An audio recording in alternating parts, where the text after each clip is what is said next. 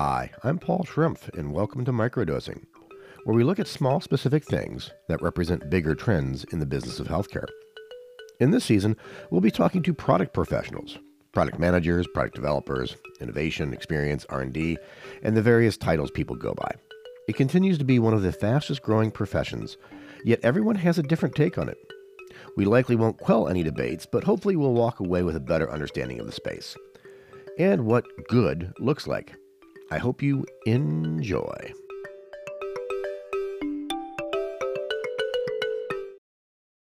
Hi, in this episode, we're joined by Brandon Fiegoli. Brandon, welcome. Hey, everyone. Thanks, Paul. Thanks for having me. It's great to be here and uh, chat a little bit about healthcare today. Cool. Let's dive in as we always do. Tell everybody the two minute Brandon. Yeah, so I, am approaching year 10 in healthcare. I can't believe it. It's been a, a really fun and interesting journey. Uh, I'll bring you really quickly back to probably age three or four. I was certain I was going to be a doctor. Couldn't talk me out of it. Got through those courses in school. Was just hell bent on it, despite everybody telling me it's hard or you're going to hate it. Got there and then pretty quickly realized sitting in a library 12 hours a day wasn't going to be enjoyable. So pretty quickly I looked to, you know, what what can a decently educated person who knows something about healthcare, something about science do? Found myself in a product management role at IBM in their new Watson Health group. Um, that's actually where we we met and got to do some work together, um, thinking about how AI may be able to, in the early days, really may be able to help the, the life sciences space. Um, did that for a couple years. Spent uh, the last five years at a company called Butterfly Network, working on handheld ultrasound and how do you bring that into sort of the mainstream. Uh, in the last six months, I've been in a company called Fabric, um, newly rebranded Fabric um, really continuing to think about how do we reduce that, that burden on both patients and on clinicians. Um, our tagline is give physicians the capacity to care. So not how do you do less, not how do you do you give less care, but how do we bring tools that really reduce the burden on those physicians and on those patients. That's awesome. I want to get to that uh, in just a bit. And then a, a, big reason why we're doing this little mini series on product is there's a lot of people in my audience that are product managers and know the space well, or might have a different interpretation of what that is. And then I've got a chunk of people who don't really know what product is, and some don't even have product teams. They're kind of that kind of organization. But I've been asking all my guests, um, really, when we talk about the world of product, how would you define that? What's the 101 on product in your words? Yeah, um, depending on the day, you'll get a different answer from me because I think the role is so varied. On some days, you are you're the chef, you're the coder, you are the researcher, you're the designer. Those are the days I really love, right? That's part of the reason I love the role. On other days, you are the air traffic controller. In a well built, well orchestrated machine, everything is running. You have your marketing teams running, you have your dev teams running, you're, you're out helping customers but I, I think it, the product role oscillates pretty quickly between those. Um, I'll also note I think it's pretty different depending on what company or organization or sector you're working in. The roles that I've been in have really been that jack of all trades role. I know if you're in some truly tech first, tech heavy companies, it can be a, a much more technical role. At other places, it's a much more business driven role. And so there's, there's quite a bit of variability. I think product management often falls into one of those catch all terms. Yeah, no, for sure. And I think you've had some great experiences. And for eh, to your point, everybody defines it a little bit differently. And I've got two spectrums where I kind of least split it in two areas. One is more experience led innovation where I'm tech agnostic, and sometimes it's tech led innovation, and it's things like what can we do with AI, what can we do with what have you. But would love to have you talk a little bit of how what you've seen in, in terms of the different genres of you seen in product or the different dimensionalities in product or even myths and realities as we figure out the the subsectors of the space. Sure, and I think what you just said really summed it up. There's not a lot I can add to that. Um, thinking about the work that I was doing at IBM, I was actually just talking to my family about this the other day. You know, they have a really interesting model. I think it's more of a traditional model of a world where you have a, a world class research organization. And, and some of those ideas that are coming up may not have a business use case. And there's a lot of work spent in that organization trying to say what the business directives are and tying that into research. But a lot of times it's a research project, it's a very cool technology, it's an algorithm, and we're trying to figure out how does that fit in. Other times, again, it's there's a real business need. We don't have the technology for it. Let's go develop that. And then there's a whole lot of companies that are not necessarily, I'll call it technologically innovating, but they're taking a problem and doing it better, doing it simpler, doing it cleaner, using a more modern tech stack. I would put probably 80% of the companies out there today doing that. I'll add one other thing. You know, you asked about myths. I, I think one of the myths is that you have to create something 100% new. I think in the two last roles that I've had, they've, they've really been in innovation spaces. It was at the forefront of AI with, with IBM trying to bring cognitive computing. And then at Butterfly Network, we were leveraging ultrasound on a chip. So a, a new way to create and process ultrasound waves. Um, that was unbelievable. And there was a, a ton I learned about innovation. In the role I'm in today, we're, we're certainly innovating, but we're not we're not doing it from the perspective of we need to create a net new technology. We are stitching together, and this is actually where the fabric name comes from. We are stitching together different technologies to create a new, more modern, more seamless experience. And those are very different things, but I won't tell you one is better than the other. In fact, I think what the last thing I'll say here is many of the companies that are are probably doing the best are just solving a problem better. They're not mm-hmm. they're not recreating the wheel. Yeah, my favorite example in that is is Samsung. I, would argue Samsung's a highly successful business, but I can't point to anything that they've created that was truly net new. But I can point to a, unlimited incremental innovations of something that was already a breakthrough or thinking about the value prop a little bit different differently, but it's a, it's a very good global, successful quote innovative company that I don't think does many like new to market stuff. It's all incremental stuff. I mean, th- this one may may cause some people to hate me, but let's talk about Apple. Um, sure, Apple has innovated on on some things, but but the iPhone, the the iPhone. Um, let's face it, BlackBerry created the smartphone, and I'm I'm sure that's not even who created. it. I'm sure there was someone before that. Um, Apple just just did the smartphone better and cleaner and and, and ultimately won. Yeah, for sure, for sure. And, and on that topic, and I'm going to uh, uh, shift gears in kind of the the world at, at Fabric here in a bit. But since you've worked with a number of different product teams, would love to get your opinions on the two to three things that you see when you see a good product team, or the two to three things that you see when there's a bad product team, or a, a good product team that's not performing as well as they should be, if that's a, a more politically appropriate statement. I think I'll start with the really good ones. Um, I think a really good product team is is not necessarily an expert in anything. Um, is incredibly capable of um, crunching through data and information, um, articulating a problem, telling a story, um, and I think being able. I think this is the nuance: is being able to get deep you don't necessarily need to know every detail. And as I've come up through the product ranks, it's, been a really fun sort of journey to figure out what is the detail that I need to know and not know. And I don't need to know what every single eng ticket is, but when there's a problem, you know, snap right into it and be able to unpack that. I think to go to the other direction, I think the teams that I've seen that have challenges are the ones who consider themselves to be like strategy teams and you see those PMs, they're generally very smart people. They generally have a limited understanding of the technology stack.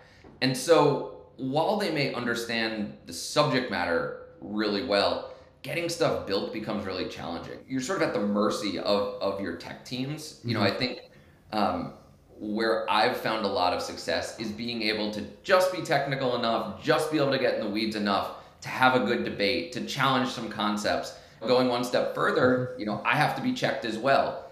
Working with engineering partners and business partners who share a same mental model or understanding so that they can challenge me, right? Mm-hmm. I, I one of the things that I say the most to my teams is, you know, this is our spec. This isn't my spec. I may have I may own the document. I may have taken the first pass on it. If I write something wrong here, change it. Um, mm-hmm. My teams probably hate hearing me say this, but all too often I say, I hope I'm wrong right? I have yeah. I have this belief, but I really hope I'm wrong because if I am, it's probably going to be easier for us. It, it takes a, a bit of time because it's easy to say, it's easy to read, but when you move throughout your career, you begin to appreciate how many scars you need to build up before you get to a good idea. And getting through the incorrectness in that learning is how you get through the big idea. But rarely, if I was to use sloppy hyperbole, have I seen anybody come in with an idea that turns into a great product and it's seamless. There's that learning and those bumps in the road and those skin knees get you to the killer product from a decent idea. So I agree with you. Oh, 100%. I mean, mo- most of these ideas, I say, come out pretty rough. You know, I think there's the idea side of the house. I think there's the execution side of the house. I think how many potholes have I stepped in on execution? It, it's probably, certainly more than on the strategy side. I think the strategy side, it, it's a little less binary. I think there's more of, uh, okay, we can we can ebb and flow. But but so often, right? I've said, oh, this will be easy, and it takes three times as long, or oh, this will be quick, and it's not. Yeah. No, one of my designers, because I'm more of a strategist, uh, brought it to light to me once. He's like, she's like, Paul, you're a strategist. You have a good idea, you frame it, and you put it on a PowerPoint slide, and you're done. You have to realize I pick up the PowerPoint slide and have to make it work. So like that's my starting point, and just the the, the shift of my perspective from that day on was was dramatic. yeah, I I see it all the time. Right, we're in a hyper growth startup, and you're you're constantly in the art of pushing the bounds of what's available and and being realistic. And oftentimes it is the product manager's job to help balance that. And you're you're probably also getting called into those business discussions because ultimately you hold a lot of the vision in your head and um, you sit really between those business and technology teams yeah for sure and let's talk a little bit about a fabric I mean, you mentioned earlier like product really depends on the team you're on the company you're in the industries you're on but in terms of where you're sitting now and as you describe um, your team to others or if you're hiring um, in those spaces how do you describe your needs and the way that your product teams run at Fabric and the stuff that you're making?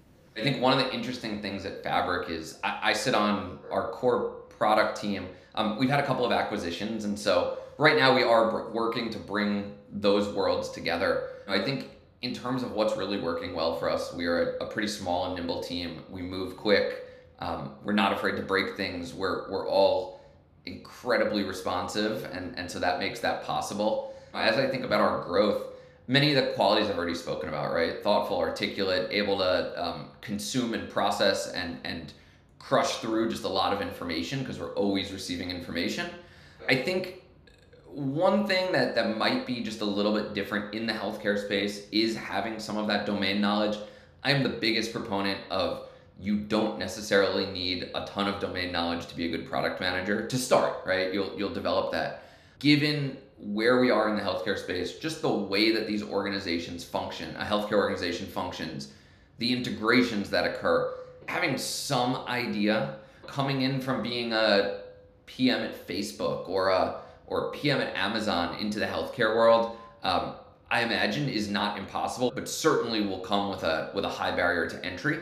And to even not not call the kettle black, right? I'll even blame myself when I got to Butterfly, so uh, five and a half years ago at this point, coming from IBM, where the product role is much more a business role than a tech role, I got completely crushed for the first, let's call it eight or 10 months there, just because if I had to learn the environment, the domain, and, and a whole bunch about how the system works.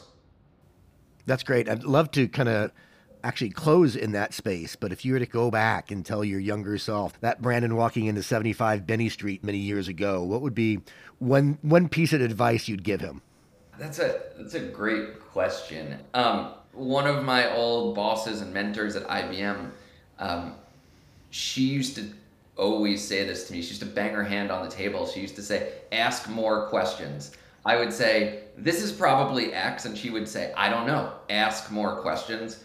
and I, I think, you know, something maybe I should have said before, but being a product manager is really about just asking questions until people say, stop, you are annoying me.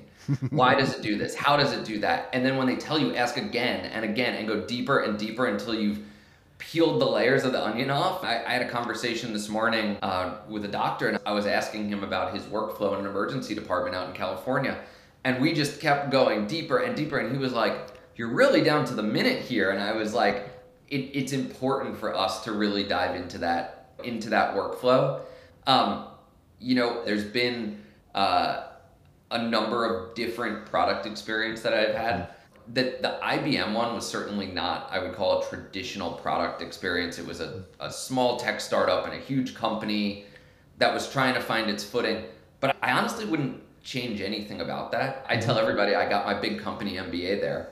Um, understanding how that research arm plays in, how the consulting services arm plays in. I got to build some cool tech. All of that leads into, I think, how I think about companies today and engage with companies. And as I've gone to Butterfly was a smaller company, Fabric was even a smaller company than that. As I've done that, I've, I've been able to bring those lessons with me. I'm a big proponent of no, uh, you know, no experience is a bad experience. Yeah, no, for sure. I think that's a good spectrum because I've I, I, normally play in the larger organizations, and sometimes I've I, I park myself mentally off the side, going, it's easier to ask for a million dollars from venture capital than it is to get some new ideas started in some larger enterprises just because the DNA and the decision making and the risk appetite tends to be just very different. Like venture capital normally wants to see a startup, they want to see some kind of return.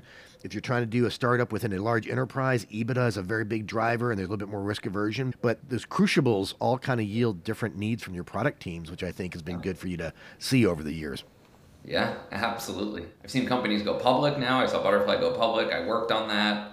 Um, I, I saw IBM, as you mentioned, in a world where they were trying to bring, you know, very quickly. I think one of the things that changed was they were trying to become EBITDA positive very quickly, mm-hmm. um, not necessarily taking into account the dynamics of the healthcare world and sales adoption cycles and innovation cycles. So, um, yeah, it's it's been a unbelievable journey.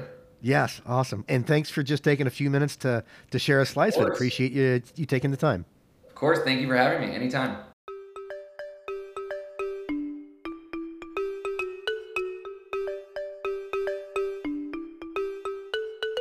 Thank you for listening to Microdosing. For more thoughts, perspectives, and opinions like this, go to www.md-pod.com. For media professionals, while I am flattered, please do not reach out to pitch your ideas or to interview your clients. This might confuse people, but I am not a media professional. Microdosing is not a revenue generating podcast.